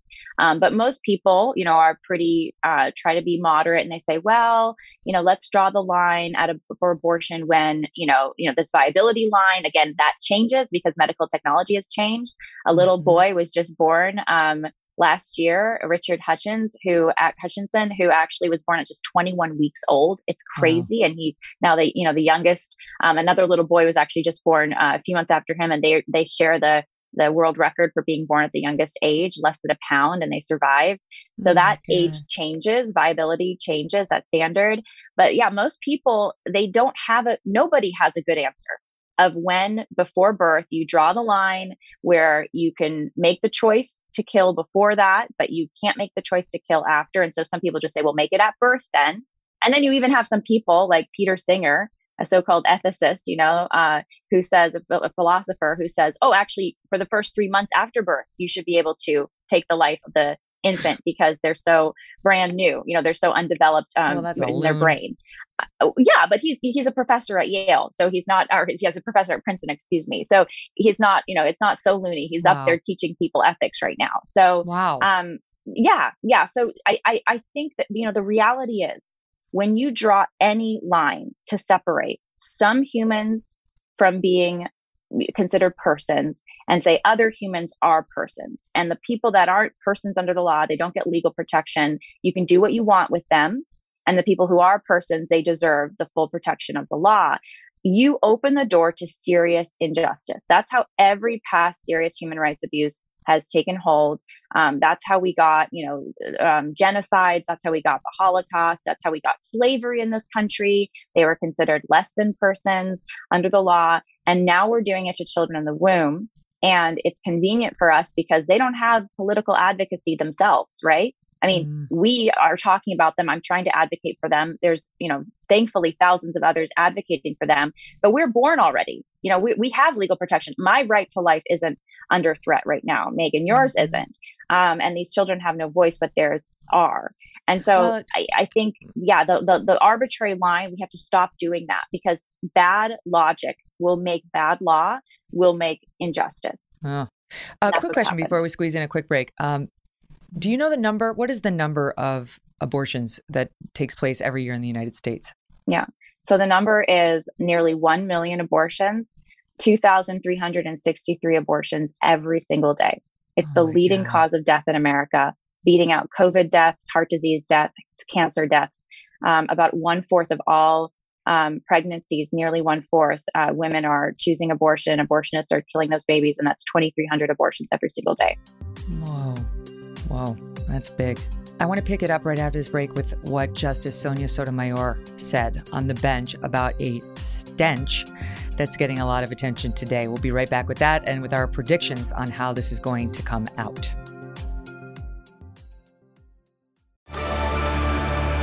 Discover why critics are calling Kingdom of the Planet of the Apes the best film of the franchise. What a wonderful day! It's a jaw dropping spectacle that demands to be seen on the biggest screen possible. I need to go. Hang on. It is our time.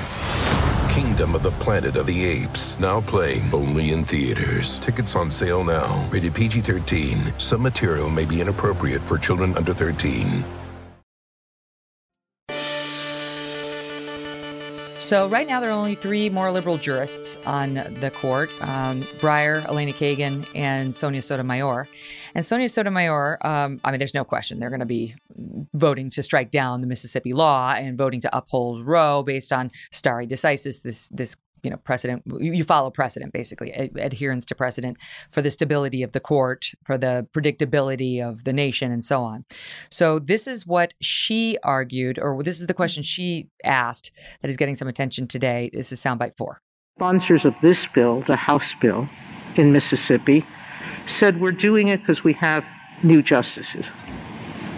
The newest ban that mississippi has put in place the six week ban the Senate sponsor said, We're doing it because we have new justices on the Supreme Court. Will this institution survive the stench that this creates in the public perception that the Constitution and its reading are just political acts? Hmm. Your thoughts on it? I mean, uh, Justice Sotomayor can say could say the exact same thing about Brown v. Board of Education, about Lawrence v. Texas, about any number of other cases that overruled precedent. Some of the most consequential Supreme Court cases in history have overruled precedent. She's basically saying just because they're overruling precedents, politicization, and therefore there's a stench. Uh, you could say that it applies to any other number of cases that overruled precedent. Yeah, if, uh, if, if they hadn't done that, we'd doing, be stuck with Dred Scott. We'd be stuck with Plessy exactly. versus Ferguson, separate but equal. You know, all these terrible Supreme Court rulings that later yeah. they saw the light on. What's really happening here, Megyn, I think, with Justice Sotomayor saying that, and with so many questions coming from um, the, you know, you could say the left-leaning justices, whatever you want to call them, Breyer and um, Kagan, they're the New York Times calls them moderates, Lila. The New York Times refers to them as moderates. We've got some moderates like, and some I'm waiting for the moderate uh, a moderate decision from one of them. But um, you know what they're really doing here is they're dodging the uh, really tangling with the, the the real arguments at hand. They're saying, well, there's settled law, there's settled law, and the pro abortion attorneys did that multiple times when they were asked tough questions by the other six justices, uh, where they would just go back to stare decisis, basically saying, well, the court already d- decided this. They already addressed these questions. I mean, we talked about that with um, Coney Barrett's question about uh, safe haven laws, and the answer um, almost immediately, rapid fire, was, oh, they knew about adoption back in 1973 when Roe v. Wade was decided. So it's why why are we talking about it now? That's not a good argument that's not enough to just say, oh, the court ruled one way in the past, therefore it should always be that way. And I think anybody with a mind who's engaging this question right now can see that. You know, there's another way of looking at it too. I this is what occurred to me when I heard Sotomayor's question. And I think she might have been referring to something that was in the Casey decision, if I'm not mistaken, something about the stench of politics. I can't remember. But in any event, you could argue that this is a chance for the court to get out from under the pre existing stench. Mm-hmm. You know, that the court never should have gotten involved in this, that this was always a matter for state legislators who are responsible to the citizenry.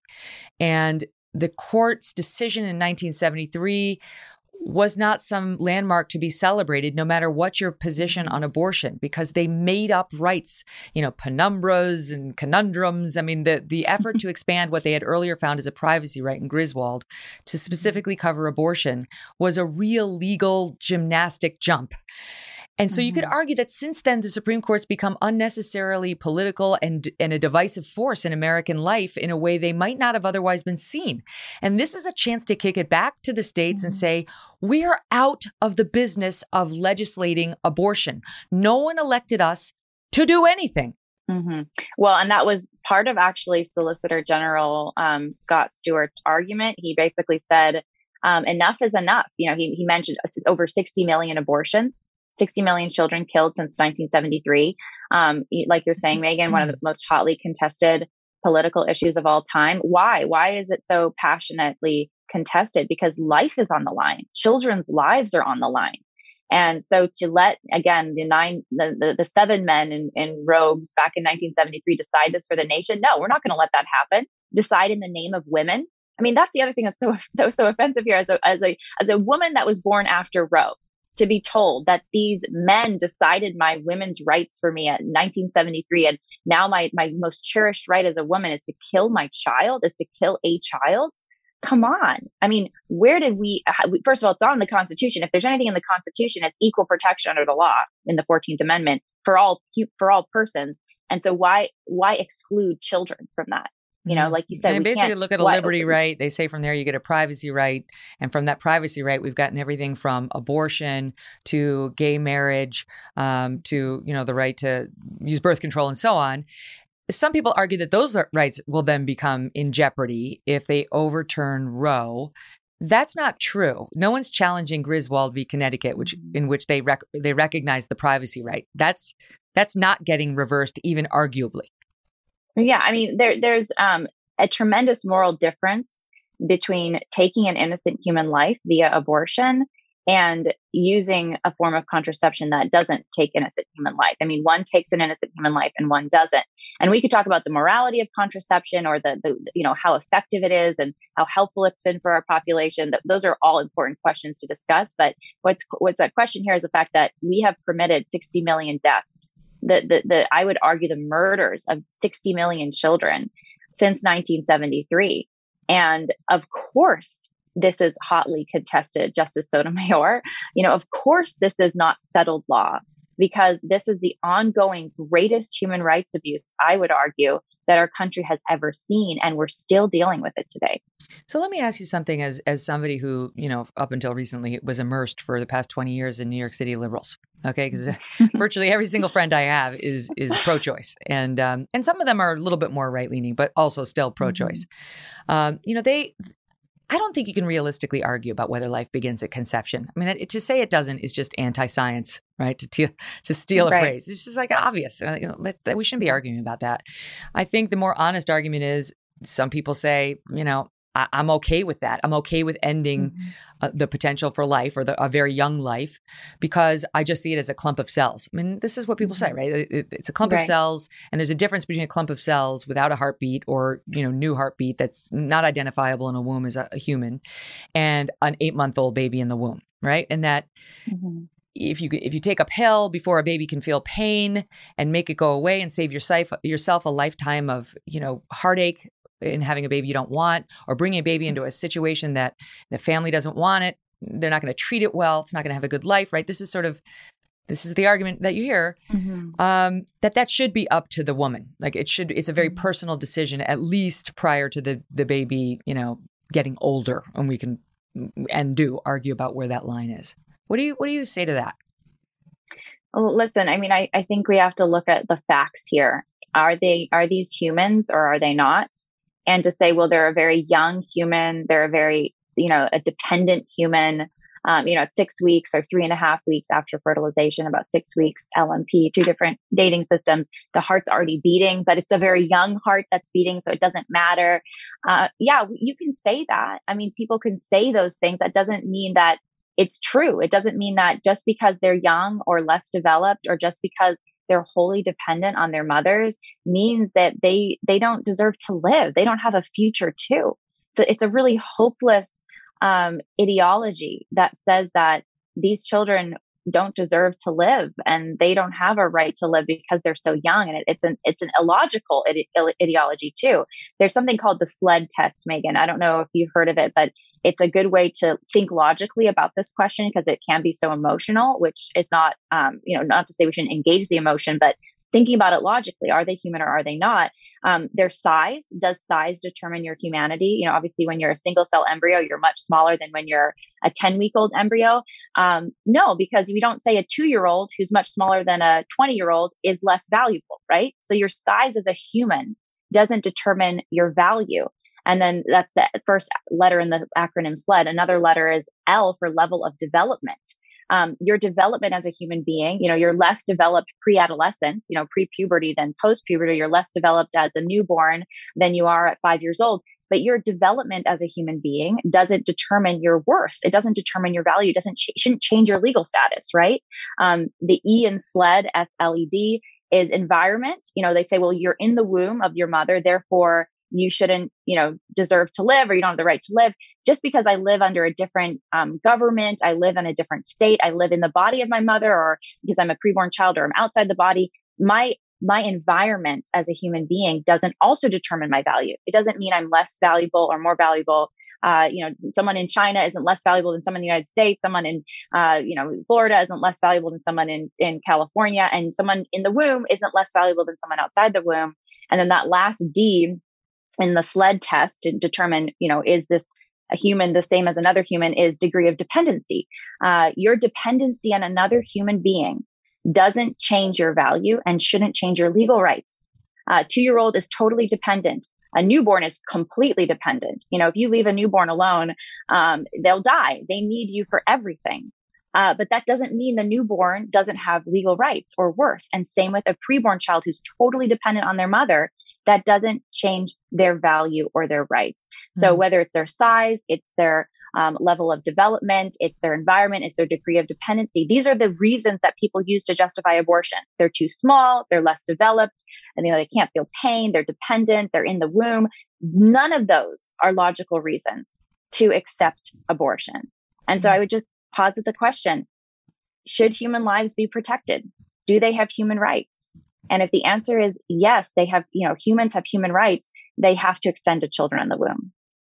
Well, the law does recognize that in other circumstances, right? There are some states, Mm-hmm. uh, I think Ohio's one, where if you kill a pregnant woman, you'll be charged with two counts of murder or manslaughter. Um, so they they do the law does recognize the life of an unborn child even early in the pregnancy in some circumstances already. Um, I mean, I don't, to me, it's hard to believe that this court might overrule Roe. But having listened yesterday, I think they might be getting ready to. I mean, the headline from SCOTUSblog.com, which I like and trust and have read for a long, long time. Uh, there's a woman there um, named Amy Howe. She's been writing for them for forever, and she's a straight shooter. You know, she'll tell you what she thinks. I don't know what her political persuasion is, but she's a straight shooter. She's predicting they're going to uphold the 15 week ban. And I don't know that she foresees an overruling of Roe. I think I'm I think I'm in a, a, more aggressive camp than she is. I, I feel like what we heard yesterday, because no one seemed to be jumping on board the John Roberts. How about if we just go for the 15 weeks thing? He's John Roberts is always worried about the future of the court. You know, don't be seen as a political body. Oh, too late. Um, and eh, I didn't see. Let me play what he said, and then I'll just talk about because I I just didn't see other justices like circling around him, like kind of jumping behind that that logic. This is soundbite 10. John Roberts, Chief Justice. If it really is an issue about choice, why is 15 weeks not enough time? For, for a few reasons, Your Honor. First, the state has conceded that some women will not be able to obtain an abortion before 15 weeks, and this law will bar them from doing so. And a reasonable possibility standard would be uh, completely unworkable for the courts. It would be both less principled and less workable than viability. And some of the reasons for that are without viability, there will be no stopping point. States will rush to ban abortion at virtually any point in pregnancy. Mm. So he's trying to say why why can't we live with 15 weeks to the people challenging the Mississippi law? And you heard her mm-hmm. saying it, that it's not going to stay at 15; it's going to slide back to six weeks and so on, and there's no stopping it. Um, but no other conservative justice pi- piped in, continued the line of argument, mm-hmm. tried to mm-hmm. run cover for him on it, tried to work on persuading other justices to come around to the 15 week point to me, it sounded much more like the Amy Coney Barrett. What about the safe havens? And things have changed mm-hmm. now since 1973 and 1992, and the world looks very different now. So, what do you what do you think? Do you think mm-hmm. I know what you hope, but like, what are you and what are your circles saying about predictions? Yeah. Well, first of all, I mean, how can the court uphold the 15 week ban, so the pre viability ban, which basically undoes the viability standard of Casey v. Planned Parenthood, without effectively overruling Roe v. Wade.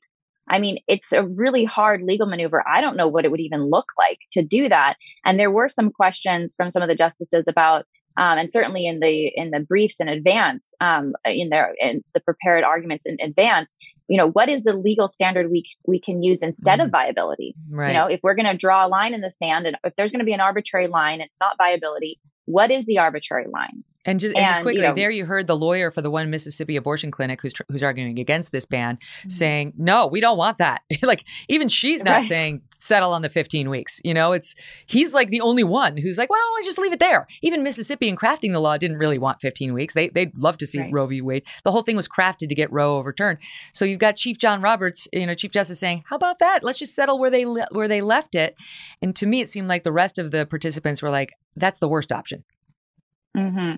Well, I mean, I think it's, I, I, I hope it's very clear to Justice Roberts that it's an arbitrary line of viability and that you know it's been badly decided these cases were badly decided even pro-choice legal experts say that about roe uh, and and i hope that he has enough intellectual honesty and just enough courage to at least co-sign onto something that some one of the other justices mm. says in in you know advancing justice here. Well, they don't need him, uh, but it's, they don't need him, well, right? Yeah, I mean, they, there's six conservatives sake, for his own legacy. Megyn. I would hope that he, you know, he he he gets off this fake fence he's straddling because it's not really there's not really a real fence to straddle here. That's the mm. problem. You know, that is the whole problem of abortion case law is because it's illogical because the, the, the arbitrary line does change and can change, they're really inventing this right out of thin air.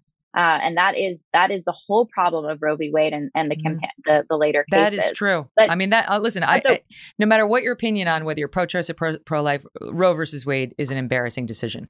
There was no basis for it, and it really it never should have been written. It never should have been decided that way.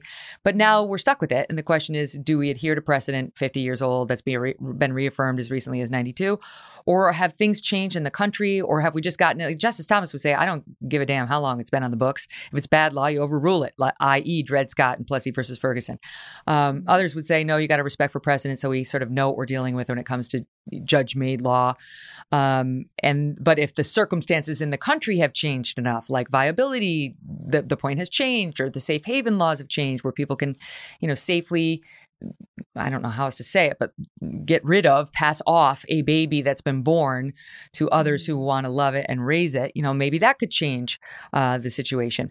What What about though? Um, let's just first of all, let's just talk about this. This is an important point. If I had a nickel for everybody who thinks abortion will be outlawed in every in all 50 states if this case goes in favor of Mississippi, I'd be mm, rolling in dough. Um, that's not true. Oh, yeah, I was gonna say, yeah, yeah. I, I, don't, yeah, I, think you'd be dirt poor.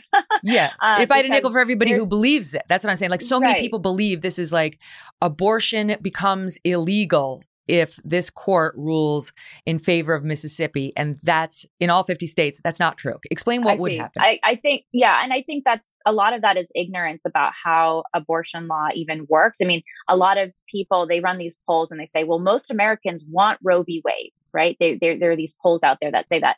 And then you actually start to dig into it and they run other polls. And most Americans actually want abortion restrictions, um, at least at the first trimester, which Roe v. Wade prohibits states from doing. so it's a really a lot of misinformation and ignorance about what these what these laws, what these cases have even done. Roe v. Wade has forced states to permit abortion up until the point a baby can survive outside the womb. That's what Roe v. Wade did. Uh, and and most people don't know that if they knew that they would be against it. So yeah, there's just I mean, what is happening in the court of public opinion is very different than what often happens in the court of law. And right now, and, and my organization, Live Action, you know, our focus is education in the court of public opinion because there is so much misinformation about not just these laws and what federal law has effectively done to shut down any state protections um, after before viability, uh, but it's also just ignorance, Megyn, about abortion procedures. People think, oh, okay, an abortion procedure is just sort of undoes the pregnancy, the, the baby kind of magically goes away, and we move on with our lives. Um, when people are actually educated about how these abortion procedures take place, even the abortion pill is starving that baby with a beating heart of nutrients. And then the second abortion pill is a forced miscarriage. And it's extremely, um, can be extremely traumatic for women. It can be weeks of bleeding. Um, it can even lead to hemorrhaging and death. When they learn about the abortion pill, when they learn about suction abortion in the first trimester, it's a powerful suction machine that rips a child into pieces. Um, mm-hmm. This developing child that already often has arms, legs, internal organs. Um, the second trimester abortion, which is what they are arguing right now at, with the Mississippi ban at 15 mm-hmm. weeks, is it's a second trimester abortion.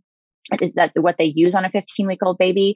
That involves using forceps with metal teeth to tear a child um, into pieces and remove uh, it's a live dismemberment process and you remove oh the baby goodness. piece by piece while they're alive um, and and can feel pain according to most um, scientific studies on babies well, that age. Well, let me so, challenge you on that. Let me challenge you because I, I, actually did look into that recently, and what I read was that there's a group of surgeons saying that's impossible. You cannot feel pain until the spinal cord is further developed, and that is in the in the low 20s in terms of weeks. Well, there's also studies that say that as early as nine weeks, the child can feel pain, and that that um, that's why you know. But your pain, your capability to feel pain, doesn't determine your humanity, of course. But yeah, I mean, there's there's there's scientific studies on both sides that say, and that's why they give um, anesthesia to babies that are operated on in utero because mm-hmm. of the ability to feel pain. And yet mm-hmm. we're still committing abortions in some states through all nine months, like New Mexico, for example. Um, obviously That's without painkillers. That child. Well, most is, people are against that. I mean, I, you, you tell pain. me because the way I understand it, the vast majority of Americans they don't like abortion, but they don't want to see it un, ruled unconstitutional, which again is not on the table. The Supreme Court's not going to rule it unconstitutional. The question is whether they abandon a decision that said it is a constitutional right that must be recognized by all 50 states. Um, now it'll be up to the states if they overrule it. However, about half the states have so called trigger laws that would make it unlawful in their states. So it will come down to a matter of, you know, red versus blue, you know, half and half, allow it versus ban it but it won't be illegal in all 50 states.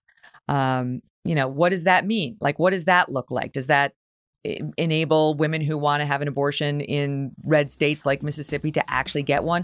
Will they be out of options? And how will that all play politically? That's where I'm going to pick it up with Lila Rose right after this quick break. Don't go away.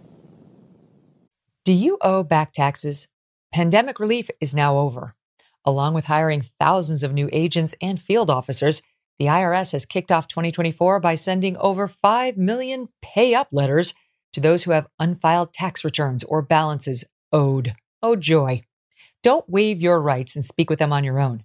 Tax Network USA, a trusted tax relief firm, has saved over $1 billion in back taxes for their clients, and they can help you secure the best deal possible. Whether you owe $10,000 or 10 million, they can help you. Whether it's business or personal taxes, even if you have the means to pay or you're on a fixed income, they can help finally resolve your tax burdens once and for all.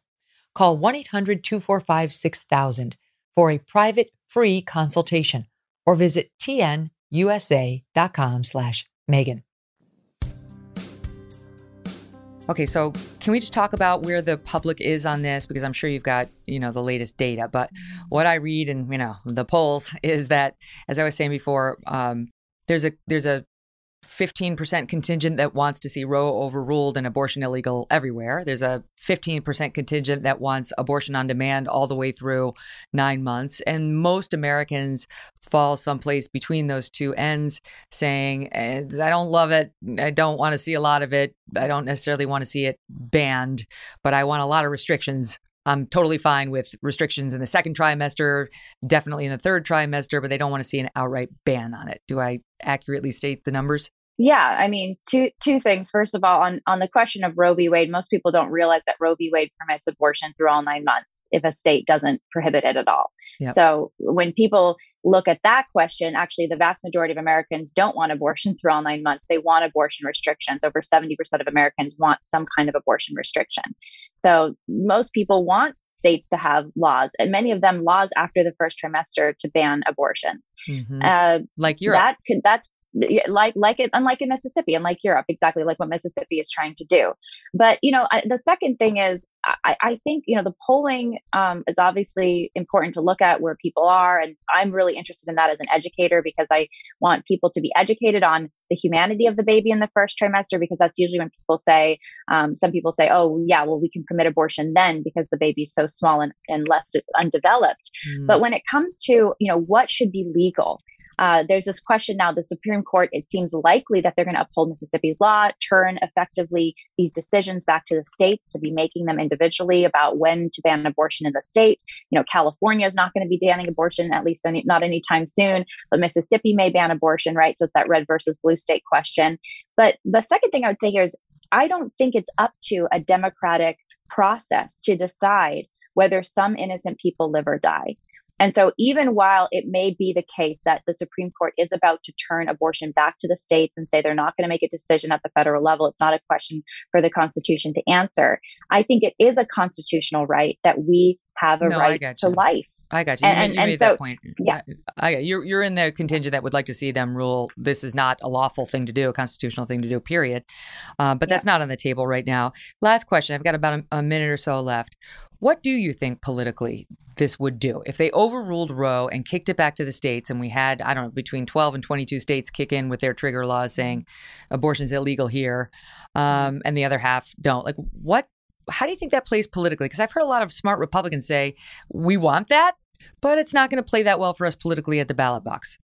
I think it can play very well politically if we do a good job on in education and continuing to expand safety net resources, um, both private and public for women and families. And that's been a huge quiet effort of the pro life movement over the past 40 years. Uh, there's 4,000 pregnancy resource centers offering free and confidential care in states in every in, in in cities in virtually every state in the country. So continuing to beef up beef up that network, and as long as we can educate on, you know, we care for families. That there's so much work being done in the pro life movement has been done since day one to care for mothers and families, to promote adoption, um, to help kids in foster care, uh, to celebrate and encourage motherhood and fatherhood then I think we can shift the scale. It's hard to do. It's hard, it's going to be hard to do, Megyn, because the media is very pro-abortion in this country. Yeah. A lot of our institutions are very pro-abortion. That's that's been sort of um, it's cemented since Roe v. Wade, but we can change that with enough work.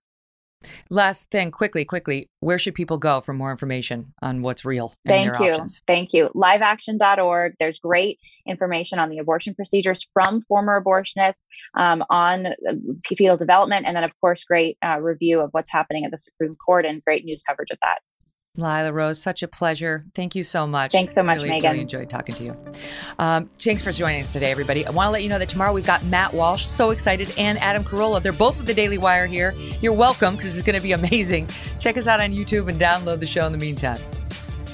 Thanks for listening to The Megyn Kelly Show. No BS, no agenda, and no fear.